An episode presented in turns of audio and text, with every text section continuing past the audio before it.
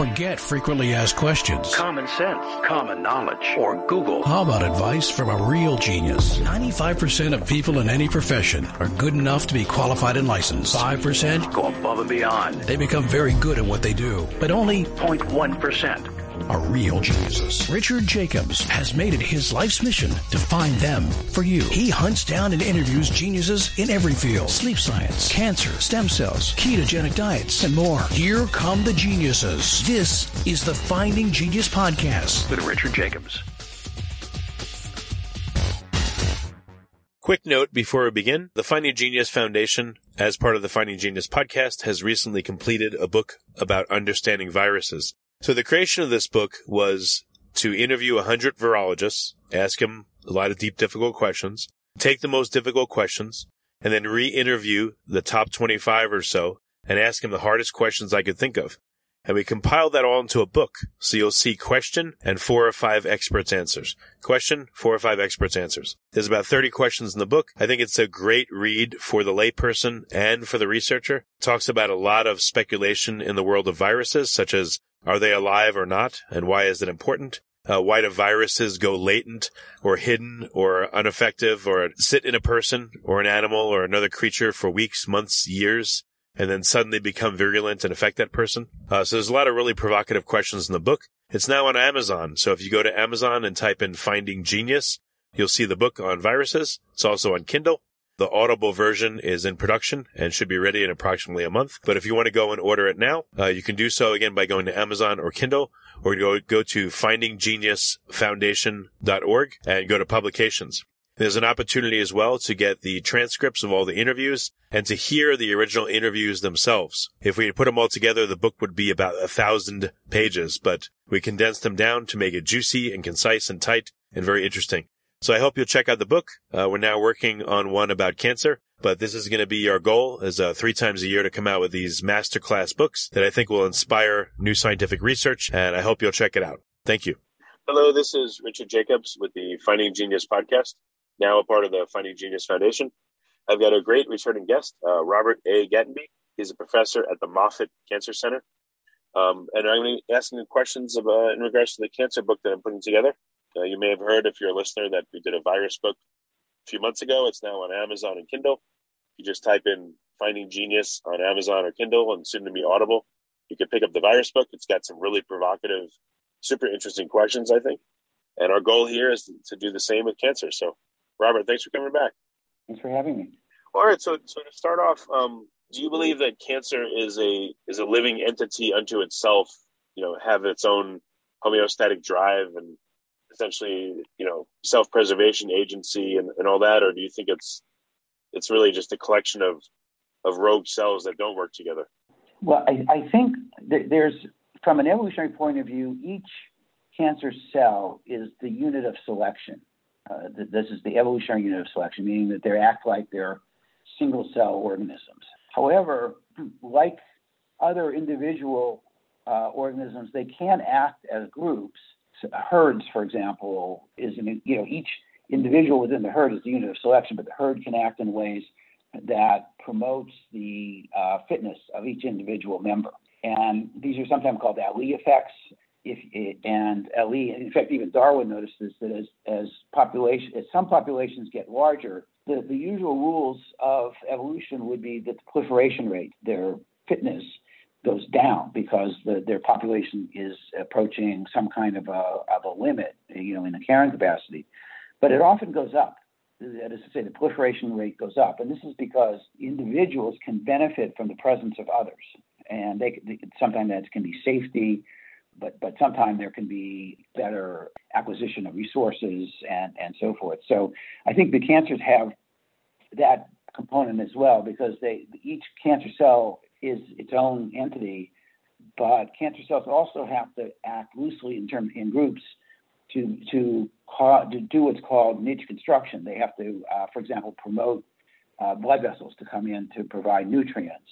Uh, they have to break down extracellular matrix, and probably they act together to overcome the immune system. So I, I guess that's a long answer, but I think there's there's nothing in cancer that is inconsistent with what goes on in evolution in living systems. It, there's nothing magic about it.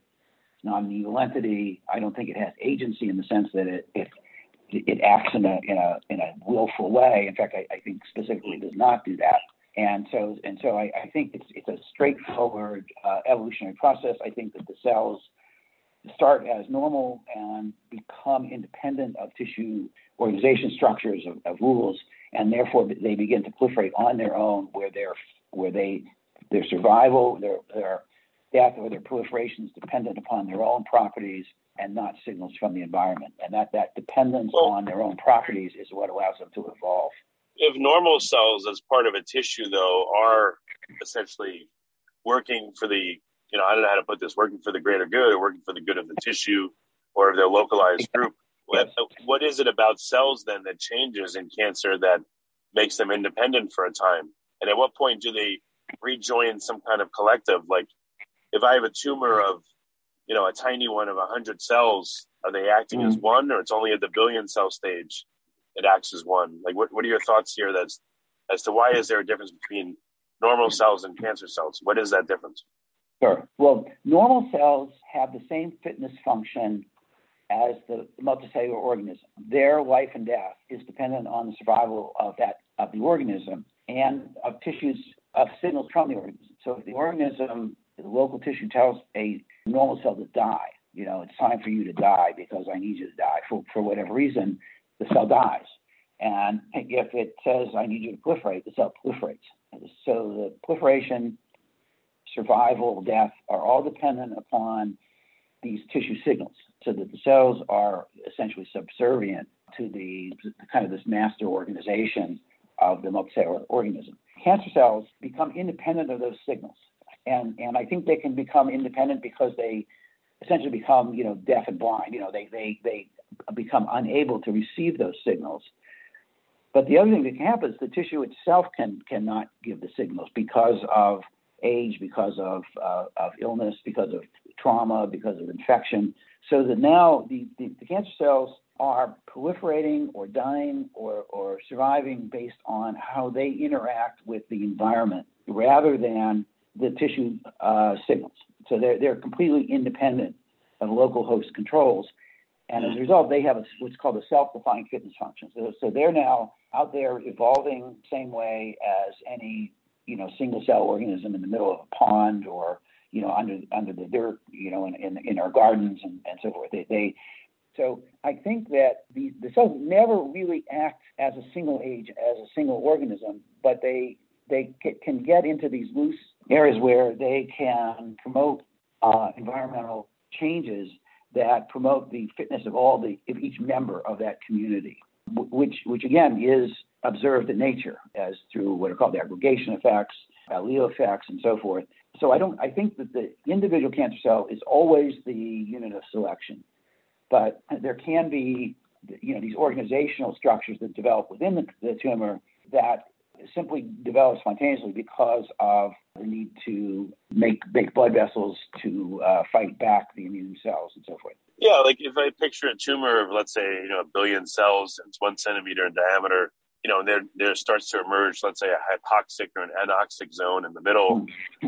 You know, the, the tumor appears to say, all right, let's turn on angiogenesis to get blood flow to the inner part of the tumor. But hmm. again, it seems to be acting in concert in some way. Do you? So what, yeah, what happens is, of course, that each cell in that region becomes hypoxic, and so it begins to produce VEGF or, or other angiogenic factors. That's what the cells do. That's their natural response. So now you have a group of cells that are all hypoxic, that are all producing VEGF. They're, each one of them is doing it because of their local conditions, but in effect, the whole group is now sending lots of VEGF out, and so the signal um, goes to uh, local blood vessels and, and, it begins to send sprouts in and so forth. So it's it's individuals acting at a local individual level, but because you have a group of individuals that are subjected to the same environmental stresses, they're they're effectively they're they're act, acting in concert. So it, it would look like they're cooperating with each other, and, and in fact they're simply all doing the same response that in that sums up. And and so since they're all making VEGF, the amount of VEGF that's coming from that region is is increased, and it will promote the influx of of uh, vessels. But but the but the, the cells, you know, the, the, the vessels that come in are are always um, poorly constructed. Before we continue, I've been personally funding the Finding Genius podcast for four and a half years now, which has led to 2,700 plus interviews of clinicians, researchers, scientists, CEOs, and other amazing people who are working to advance science and improve our lives and our world. Even though this podcast gets 100,000 plus downloads a month, we need your help to reach hundreds of thousands more worldwide. Please visit findinggeniuspodcast.com and click on support us. We have three levels of membership from 10 to $49 a month, including perks such as the ability to see ahead in our interview calendar and ask questions of upcoming guests, transcripts of podcasts you're interested in, the ability to request specific topics or guests, and more. Visit findinggeniuspodcast.com and click support us today. Now back to the show. Because as soon as the, the you know blood flow to this area goes up, the VEGF is turned off, and there's no evolutionary imperative for them to do what happens in normal tissue next, which is to to revise the blood vessels to even the flow to every region in the tissue there, there's once the cells have their oxygen, there's they, they have no reason, you know, to, to help out anybody else in the, in the tissue. So there's no cooperation in that sense. So it's a very limited um, form of, of, of sort of group actions. How do you think cancer first arises? And when it arises, what do you think the first abilities are? Do you think it's unlimited proliferation or is it immune system evasion? Like, how do you think it first starts? Well, I'll, I'll go with what I, I you know, my, my own view is that it first has to become the unit of selection. It, it has to be independent of the local tissue controls so that its proliferation is uh, dependent on its own fact, on its own fitness, and then it will evolve. So I think that it's there's probably not one pathway. I think there's probably you know many pathways to becoming an independent living organism within the, the, the, you know single cell organism within the tissue, and and so I, I think it, it sort of depends on where you start. I guess that my it, it, my uh, analogy here are cavefish. If you you know even Darwin was aware of cavefish. They they live in the you know, total darkness of the cave, and because of that, they lose their eyes and they lose their pigment and they get sort of exaggerated tactile uh, organs. And for decades, people thought that they were all the same species. And it turns out there's 85 different species that give rise, species that give rise to the cave morph. And what happens is that it's a it's convergent evolution. They all become virtually identical. They all they all develop the same phenotypic responses to the cave, but they do so through all kinds of different genetic pathways because they all start, you know, each species will come in at a different uh, sort of genetic point, and even different individuals from the same species can come in at different genetic points. So that the, the, the, evolutionary arc to that convergent phenotype uh, um, can vary. And so I, I think that um, similarly in cancer, um, certain things, I, I, think there's clearly some things that have to come come early, and some things that probably come a bit later. But but I don't think that there's a rule that says that this this is you know each step goes in this way. I think it's a it's that kind of convergent evolution that develops to uh, common selection forces. Okay, all right, makes sense. Many years ago, I, I always thought of cancer as like a little ball of cells developing. You know, you start with one or two, and then it's, it's just it's just a ball of cells. But in fact, cancers develop in a, in a very specific geometry. For example, a, a breast cancer or pancreatic cancer or prostate cancer develops in a duct. So initially, the duct is, uh, you know, has a, a, lumen, and then there's just a, a, layer of epithelial cells, you know, around that lumen. Tumors grow into the duct initially. So they're growing into this hollow space. The blood vessels stay on the other side of the basement membrane. So they, they can't go into the duct. So that they, these, these guys are growing into the center of the duct further and further away from their blood vessels. So there's a distinctive geometry to the beginnings of a cancer. But, but what, it, what it is not is a ball of cells. It's cells developing in these, uh, you know, in a circular or cylindrical geometry or on a, on a spatial surf on a, on a surface. And, and so it's not a ball of cells. And I think that we often portray it as that. And I think that's misleading. Well, what what do you think better exemplifies the morphology of it? What does it? actually look like instead of just a ball of cells. If you like this podcast, please click the link in the description to subscribe and review us on iTunes. Well, I think what you what you'll see is cells growing into a duct and you know forming almost a cylinder of cells. Now, eventually, they have to break through the duct to become a cancer. So those are all what are called in situ cancers. But the early evolutionary dynamics of, of in situ cancers, meaning before it becomes an invasive cancer, is dominated by the environmental selection forces that are in the duct. And, and they're imposed because the duct has a specific geometry. And that geometry limits, for example, the blood vessels. They, they, they can't penetrate the, the, the basement membrane. And typically, you don't see immune cells extensively involved in this. So these are so these are guys that are evolving to the into that into that environment. And and so then they eventually break through and that's when they first begin to have to get angiogenesis and they have to get they have to evade the immune system they have to deal with uh, extracellular matrix. So and so that's what i mean. I, I think there's sort of general uh, constraints because of the because the environment in which cancers develop is not static. They they and again, it's not a ball of cells that just get bigger. It's it's first it's a if it's in a duct, so those are this that would be called adenocarcinomas that, that arise in ducts. If, if they arise in a duct, then the first thing that they do is is that they they have this this cylindrical morphology to deal with, and then afterwards they get you know this other set of of of environmental stresses that they have to deal with. So so there is a well, sequence in that sense, but I think otherwise it's pretty much any different way. I mean, you can develop it in a number of different ways. Well, speaking of, of I guess I'll call it microenvironment, what would you expect to see in the microenvironment of a primary tumor versus metastases? Because metastases, you have cell type A and environment B, or tissue mm-hmm. B.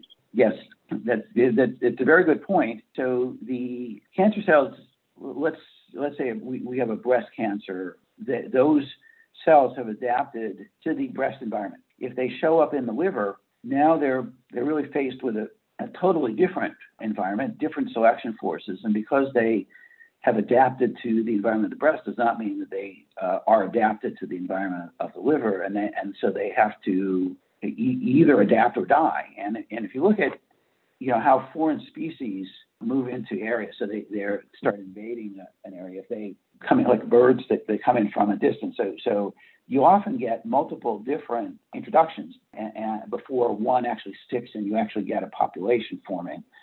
Um, it often depends on the size of the of the introduction. If you just have a single individual, the, the chance of of that uh, individual proliferating is, is low. It also depends, of course, on how similar the the new environment is to the old environment. Also, whether they, you know, how adaptive they are, how, how plastic their phenotype is, and so forth. So, and we're, we're probably very lucky because of those evolutionary dynamics, because it, it seems, you know, the, the, what we know is that metastases are very rare. You, you can throw thousands, or if not millions, of cells into the blood supply of a, of a, of a mouse, for example, and only get one or two metastases. Uh, once they impact on this foreign soil, most of the times they die. So, and, and for us, that's very that's very important because we don't get. Uh, I mean, we know that uh, cancers, uh, large primary cancers, shed millions of cells, and yet metastatic disease is is rare. You know, you can find cancer cells in the bone marrow of patients with very localized breast cancer and lung cancer that, that never you know turn out to have metastatic disease.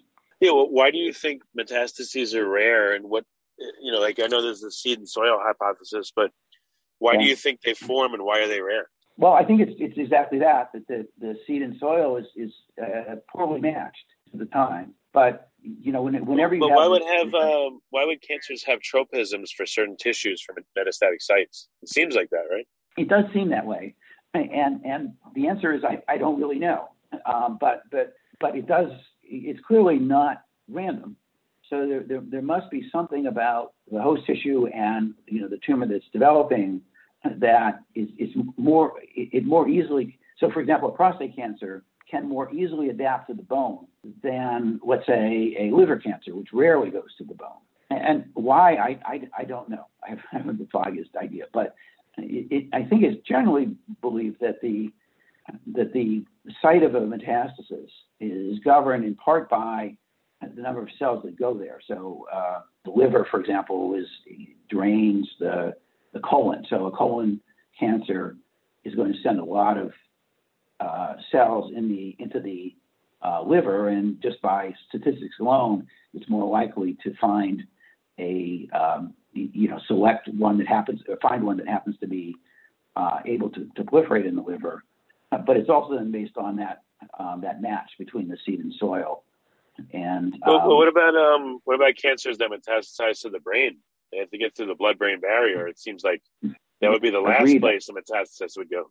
I, I completely agree. I mean, and you know, again, I think I, I think it's it's just it's fortunate. It's just it's just rare. I mean, the fact that you can have you know two or three metastases in the brain, you know, unfortunately for clinically could be fatal, but you know, it may have been billions of, of cancer cells that passed through the brain, you know, prior to that, and that didn't form metastasis. And it's interesting that like a glioblastoma, a primary brain cancer, you can you can find glioblastoma cells in circulation, and yet virtually never does it spread to any other part of the body. So, so I think I would probably say that that seed and soil difference is simply too great to be bridged by the phenotypic heterogeneity that, that you know is underlying it. So anyway, that I, I view it as a as a rare event, but it, it, it happens because you have so many um, events. You have so many cancer cells circulating in the blood that eventually one of them hits you know, by chance alone. I got you. So even though um, uh, it's it's rare, someone with liver cancer, they'll very likely, as time goes on, get metastases with certain tropisms for certain tissues. But even even though again, it, it's still it's only the occasional cell that you're saying will cause this. There's enough of them that it does happen pretty reliably. Yes. So I, I in, in in some ways, I think we're very fortunate. We we as human beings are fortunate that our cancers are not that effective in forming metastasis. But of course, unfortunately, it does happen enough that that typically is what distinguishes a curable cancer from a non-curable cancer, the, the, the presence of metastatic disease. So it's you know, it's a it, you know it, whenever it does happen, it's it's tragic. But has anyone done a study of uh, neoplasms versus cancerous tumors and to see what the differences are? Because you have some of the same behavior you know a, a mm-hmm. vast proliferative growth. I mean you, has anyone looked at that? You know I, I think that's always been a, an issue. Uh, so benign tumors like a uterine fibroid for example can be absolutely enormous. And it can take you know clearly those cells proliferated at a wild rate for a while and then stopped. and why did they stop and and the, the, the answer is i don't know and I think that's a really good question, and I, it probably has not received enough enough investigation. I think a, a, a typical answer would be that it doesn't have the mutations that are required to make it a cancer. You know, they, it falls short of that for some reason. You know, a, another explanation I think would be that the host develops a, a response and, uh, that that ultimately uh, stops growth. And, and I think either of those or both could be the answer. How about in a, in a given cancer that has metastasized? Have there been studies where they do like single cell sequencing and attempt to reconstruct in a 3D way uh, the clonal lineages of the variations in a tumor and also compare, you know, primary versus metastases and look at the, you know, again, the mutations and the heterogeneity and see if you can see lineage and trace back what formed first and the next and next. Has anyone done that? Yes, there's been a number of, of studies with that, and, and it's, it's not my, my area, but you can even show, for example, that metast- you can cells from one metastasis can form another metastasis. So that there's there's they're all contributing to this burden of circulating, you know, tumor cells, and you can show that a lot of metastases come preferentially from a single region of the tumor, and, and so I, I would say that there's there's at least a fair understanding of of how that process works in general.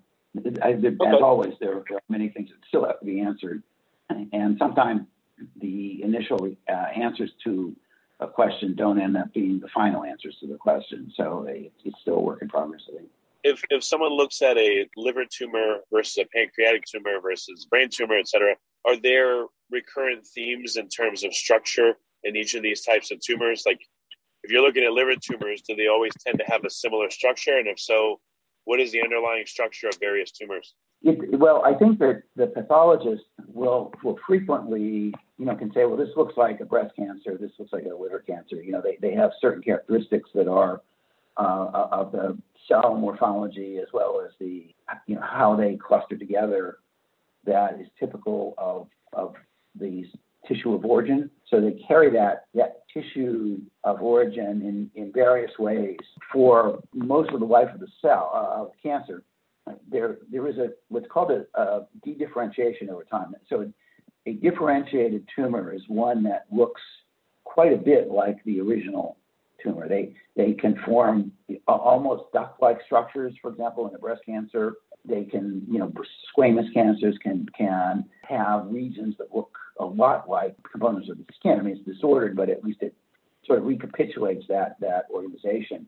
And then you typically go from a from well differentiated to moderately differentiated to poorly differentiated to undifferentiated. Some tumors never reach that that that final undifferentiated state, but there is, on the whole, I think, a general progression to become more and more, you know, looking like, you know, single cell, just a, a mass of single cells with that are sort of chaotically uh, interacting, as opposed to these other more differentiated tumors where they, they do recapitulate uh, imperfectly the, um, the, the structure of the of the tissue of origin.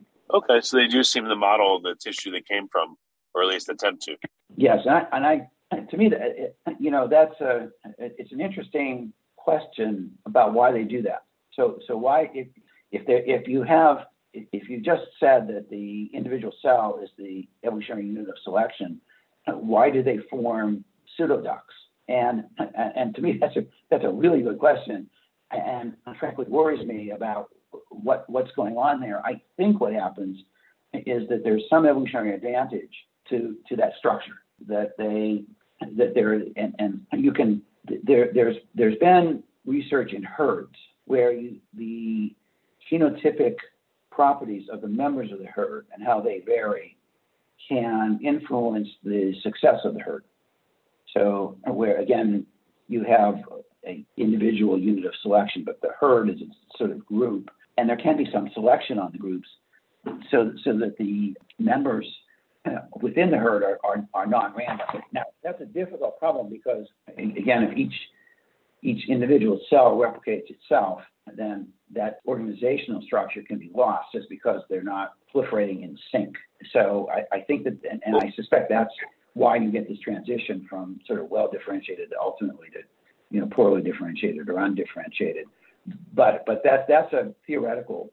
What about cellular memory? If something was a you know a ductal cell and now it's it's you know divided and turned cancerous, it would still retain, I would think, not only the localized signaling from other mm-hmm. cells, but it would also retain maybe a cellular mm-hmm. memory of its differentiation, its, its job. Sure. It, it, the the thing is that in an evolutionary context, you have to think of of what is the benefit that the cell gets from that, or is it strictly you know, is, is there is there something about that that that it, it's it's attachment to other cells, even even if it's loose what benefit, what, what is, what is gained from that? It, it, because there's a cost to it that, you know, it's, it's essentially, uh, uh, you know, attached to another cell. Some energy is required for that, but there has to be a gain. And so, um, you know, evolution is this constant optimization process uh, where the cost benefit of any of everything that the cell is doing is on the table. So it's like, so we, and it's interesting that Darwin when he when when he thought about the cave fish, um, couldn't he could understand why um, the eyes would not be used, but he couldn't understand why they would be lost. And literally, cavefish have no eyes, and and the the answer to that is that there's a cost for the eyes. The the the the, the cavefish have to uh, invest resources in making eyes, in maintaining eyes, uh, in dealing with maybe the, rare infection that comes through an eye and, and so forth. And so that it's that cost. It's, it's, it, it has no benefit, but it has a cost. and and that and that means that it has a negative evolutionary selection pressure and will tend to be lost over time. And so I guess what I'm saying is that um, if the cells of let's say a breast cancer are forming pseudoducts so that they they are uh, attached to each other in some kind of loose way, that it's not likely that there's that that's just a random event. It, it's more likely that the, the cells are getting something from it and their optimal, it's not the optimal status of the cells. So eventually they will tend to evolve so they become totally independent of other cells, but, but initially that there is some connection that benefits them somehow. Okay, gotcha. Do you know of anyone that's looked at, let's say, electronic health records for millions of people that have had cancer and see if there's any commonalities in people that develop liver cancer versus pancreatic, et cetera? Has anyone done that? Well, there's there's certainly known factors. Uh, for example, if uh, if you've had hepatitis B or C or D, um, you're, you're highly likely to get uh, liver cancer. If you have cirrhosis because of alcohol, you're highly likely to get uh, I mean, it greatly increases your risk, uh, smoking and lung cancer and so forth. For others, where pancreatic cancer is is, is probably a good example. Um, to the best of my knowledge, there there have not yet. You know, people have extensively reviewed the clinical history of, of individuals that get pancreatic cancer and, and have not yet found some, you know, either inherited trait or some life, something about how people live that can identify a risk. I, I always so one of the when I first left residency and went to um, Fox Chase, I, I, attended a lecture and a, uh, an epidemiologist presented data that, that had just been published in the New England Journal, and there was just hysteria in the, the literature about it. So I remember very well. And he showed that coffee drinkers tended to get pancreatic cancer, um, and, and just just hysteria. And so, and over that time now, many studies have, have come out on pancreatic cancer. And I think it's always been interesting to me that since that time, you know, studies have shown that, well, it doesn't really change your risk. You know, drinking coffee does not change your risk. And even some studies have suggested that uh, drinking coffee decreases your risk of pancreatic cancer. So I, I, guess my, my point is it's really hard to do those, those kinds of uh, investigations.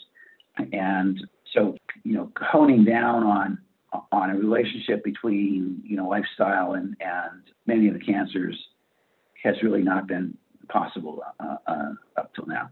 Yeah, I just figured, you know, there's vast amounts of electronic health data. I wonder if they could find correlations and if anyone looked, but you know, it's yet another another project to do. So, and, and there have been a lot of studies. I mean, the, if if you look around, I mean, the, the number of studies that have try to find a lifestyle uh, factor that you know results in high risk for you know every type of cancer that exists. You know, some of them have been very simple, smoking and lung cancer, as I said, but but most of them have have really not. And and what you you constantly get are these like you know uh, studies that come out and you know they say like broccoli for colon cancer. There's hysteria for uh, about two days in the press, and then it goes away. And, and it turned out that another study doesn't show it. And, and something as easy as, uh, to me, should be as easy as should we take, should we be taking uh, aspirin to prevent heart attack? Maybe aspirin. Yeah. And there's those studies are all over the place. So it, I think it's very difficult to do them. And and and I, I just I've kind of ignored them to, to be honest because I, I they just don't seem to have a consistent story. Uh, in, in you know in my reading them anyway. Well, what what parts of cancer do you think need some underlying basic theory to be developed? You know, what's missing in our understanding of cancer? Why haven't we solved it yet? What again? If we're looking at a fundamental level, what do you think is missing? Yeah, I, I don't. I think that our theory for for the carcinogenesis, for the process that makes cancer, but there's a there's a number of reasons that that just doesn't fit well with with evolutionary theory, for example, and does not fit with some um, empirical observations, particularly recently. So I think that we've te- tended to be what has been called self-centered in, in these approaches. We tend to view the cancer cell as, as simply isolated in itself, as opposed to part of a system of tissue uh, and other normal cells, you know, tissue structure and so forth. The other theory I think that's, that's been missing is, is treatment. I think that we've really kind of, if there's any theory behind it at all, it's this idea that um, the more cells you kill, the better that you do. And, and I think that's been, and this idea of magic bullets, which I think has been around for, for more than a century, the idea that what you need to do is find a, a, a an agent that kills cancer cells selectively and leaves normal cells un, unscathed is the ideal cancer treatment agent, and we have to find something like that. So to, to me, those those are the two that come to mind as in need of theory okay. at the moment. What role do you think microbiome plays in cancer? Um, the reason I ask is I, I interviewed a lady named Florencia McAllister who studied pancreatic tumors, and she found that there mm-hmm. was a microbiome not only in the pancreas, but the pancreatic mm-hmm. tumors had a slightly different microbiome themselves. So, you know, if a cell turns cancerous, I would think it's its membrane expression of various antigens and ligands changes, and and so it would attract different localized microbes that would partner with it, feed it metabolites, etc. What do you think? Mm-hmm. I mean, I think that's plausible. Uh, you know, again, the, the, the problem is that, that we we keep making these observations without any good theory. So if the microbiome affects, let's say, cancer, uh, uh, the development of uh, colon cancer, which, which would make perfect sense. So then the question is, you know, how does it do it? What are the factors that that specifically, you know, draw a line from here to there? How, how does this does the change in the micro, microbiome alter the mucosal surfaces that then gives rise to cancer? The problem with, with, with, with microbiome stuff and I think with things like diet, you know, just what we just talked about, or, or other lifestyle things, is that there's is that human beings are often inconsistent.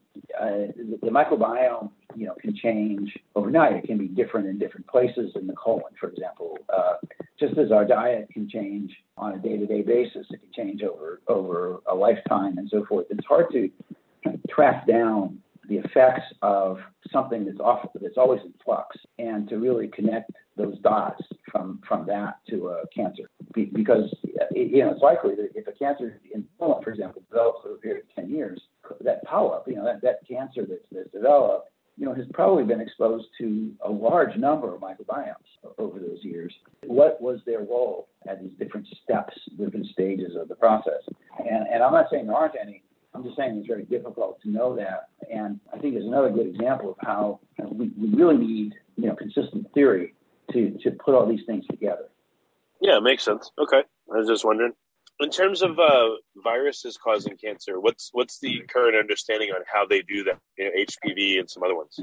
Well, I think there clearly are viruses that cause cancer. They are causative of cancer. They they um, HPV being a great example of the of how the virus gets into the cell, takes over much of the DNA, you know, molecular machinery of the cell, and you know it does so for the purposes of the virus.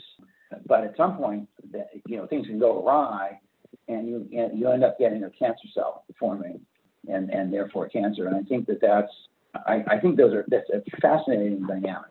Is is really really interesting. The the conventional wisdom now is that perhaps 10 to 20 percent of cancers are caused by viruses. People that study this sort of thing tend to think that's an underestimate. That it's you know much a much greater number. And, and I you know I, clearly there are there are times when it's causative. You know whether uh, lung cancer, for example, you know there's um, everybody knows that smoking is you, you know is a causative factor, and yet there are also people that have measured HPV that have found HPV genes in lung cancer. So is that part of it or not? And, and, and it's interesting. I was at a conference once where someone presented uh, brain cancers and they this viral signature, you know, in all of their patients.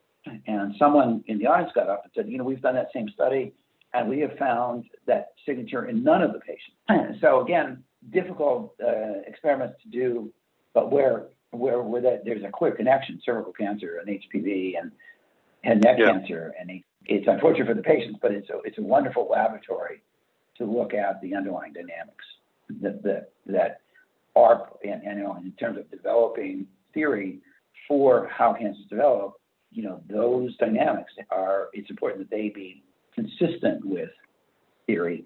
And it's, and, and you know, I, and I, I've been involved in this. It's very nice because it's pretty well developed. We, we know a lot about um, what goes on there, and it, and, it, and it does provide a lot of really good insights in, into how cancers uh, form. Okay, I would ask you more about that, but I know that's not really like your, your area of focus.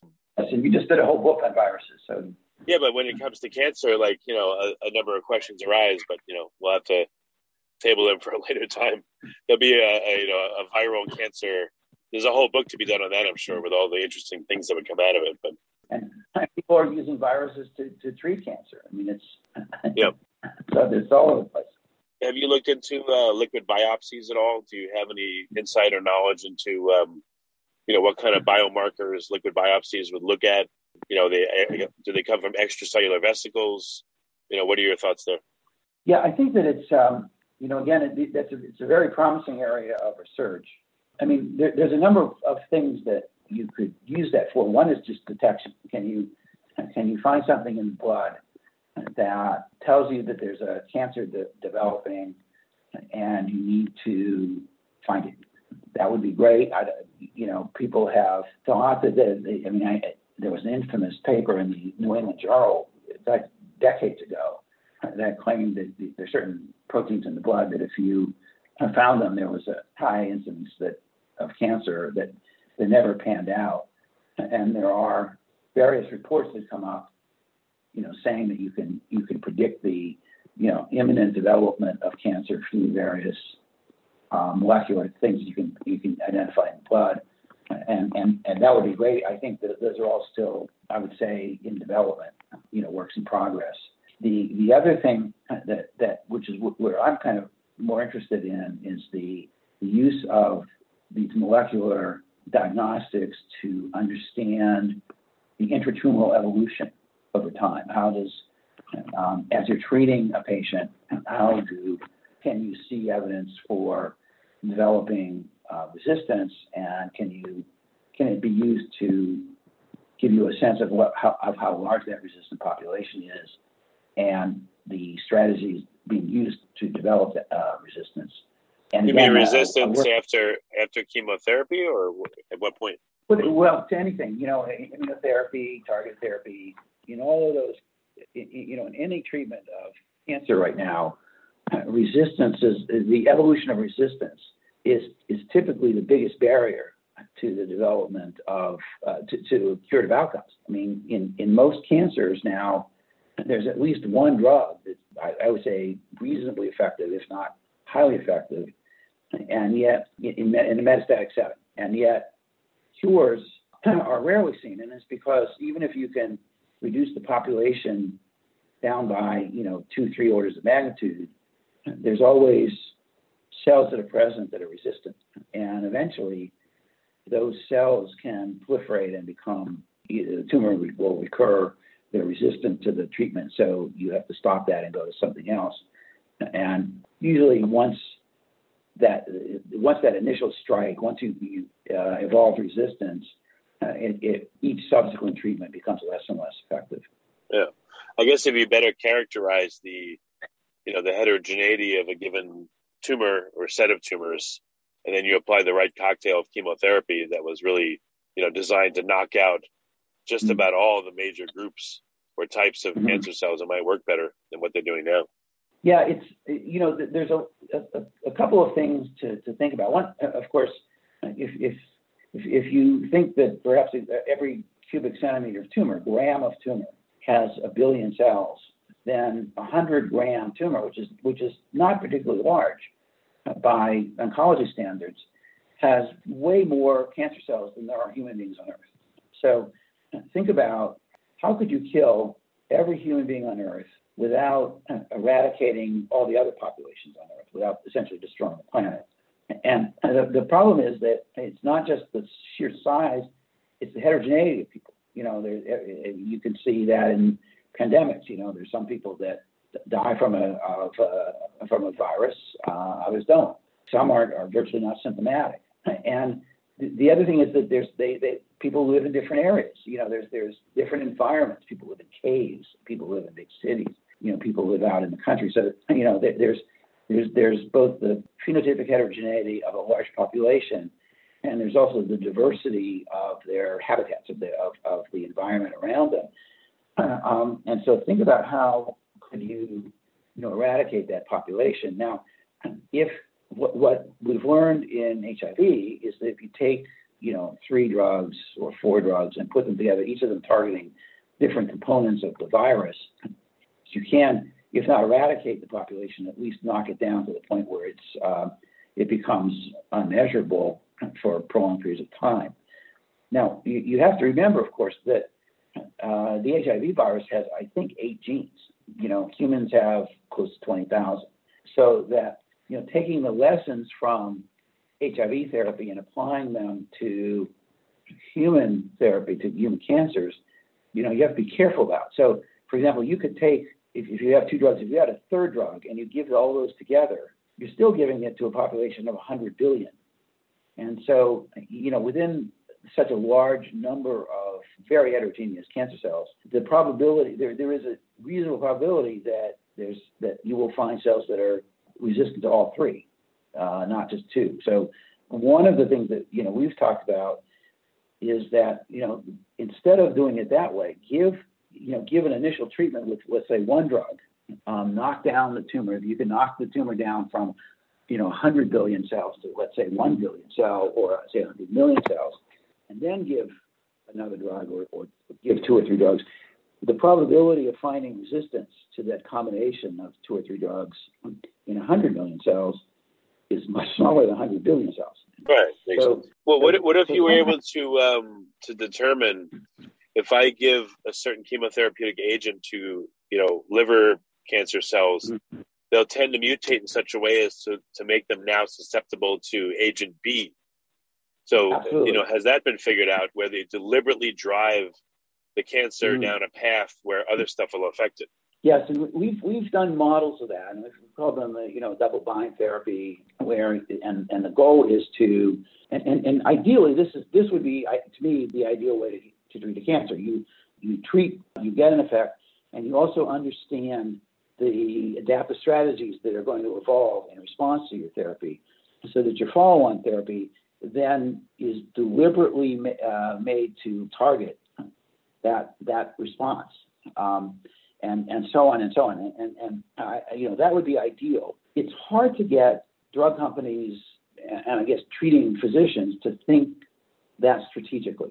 And, you know, so to me, that makes perfect sense, but, but it, it's uh, in practice simply not done. And, and I think that it, it really, we should be considering that. I, I, it happens that there was a study that was performed at Moffitt that where I think this occurred inadvertently, they took patients with small cell lung cancer who had already been through several treatments. Typically, small cell lung cancers get at the time they got a uh, they start with a, a platinum-based therapy, they tend to get a very good response. But then the tumor comes back, and they then get another type of therapy. You know, tumor comes back. So this was now third-line therapy where they they gave them a p53 vaccine. So p53 is a is a protein that does, among other things, controls repair of DNA breaks and, and is often mutated in uh, cancers.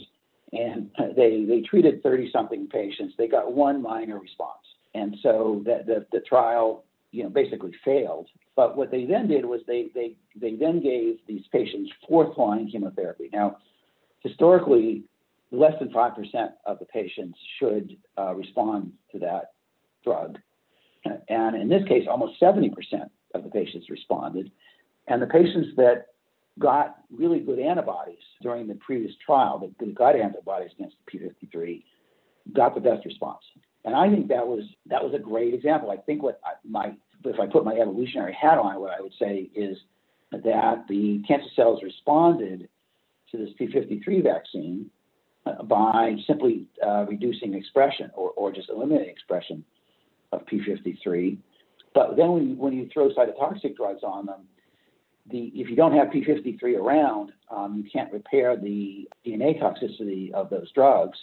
And so, you know, the, the cells die. And now, to me, that's a perfect example of a double bind kind of treatment. And and it, it, it to me it works works out perfectly well. But we never do it. I mean, in, in practice, then, Yeah, even, even though I think it demonstrated a, a way to do it, it didn't. And, and I guess the sort of tragic story is that the company that made the P53 vaccine went out of business immediately because it was a negative trial. And to, but, uh, you know, it's a shame because, in fact, I would say that's not a negative trial. And you simply use that, you know, it's a, sort of a bait and switch kind of thing. You know, you, you push the tumor to evolve in one direction, and then, you know, it wasn't very effective because the tumor could could adapt so quickly. But what you've done is made them weak. Uh, you know, you made them susceptible to another type of therapy. To you know, to me, that's that's a great outcome. Um, but in the way that we evaluate drugs these days for cancer treatment, that was a failure, and and it would never be approved. So you know, it's just Okay. it's just the way things are, unfortunately. Well, very good, Robert. We're um, we're out of time. I thought we would solve cancer while we're on this call, but you know, we haven't. But I know we've uh, we've contributed to the we'll, we'll try again. We can, we you know, give me another hour, we'll do it. Just just to give you an idea, I looked on I looked on PubMed. Uh, there's like 4.2 million papers on cancer, and that's just the public Yeah, ones. You know, that's crazy. Mhm. Yeah, you know that's so that's what got me interested in the in the math because when I when I first started to learn about cancer, what, what you have is an enormous amount of data, but no organization. And in physics, this is the kind of thing that happened when like when, with planetary motion and you know there's very been various times in, in, in physics where they just had lots of data and just couldn't fit it together at all. And, and you couldn't do it until you developed theory, theory that uh, that was was consistent with. So Hmm. that's my argument for doing the math. It doesn't. Nobody else believes it, but but I'm I'm I'm still in there plugging away at it. So Right on. Well, Robert, thank you for coming back. It's been great to talk to you again, and, and I really appreciate it. sure, nice to talk to you. If you like this podcast, please click the link in the description to subscribe and review us on iTunes. You've been listening to the Finding Genius podcast with Richard Jacobs. If you like what you hear, be sure to review and subscribe to the Finding Genius podcast on iTunes or wherever you listen to podcasts. And want to be smarter than everybody else? Become a premium member at findinggeniuspodcast.com. This podcast is for information only. No advice of any kind is being given. Any action you take or don't take as a result of listening is your sole responsibility. Consult professionals when advice is needed.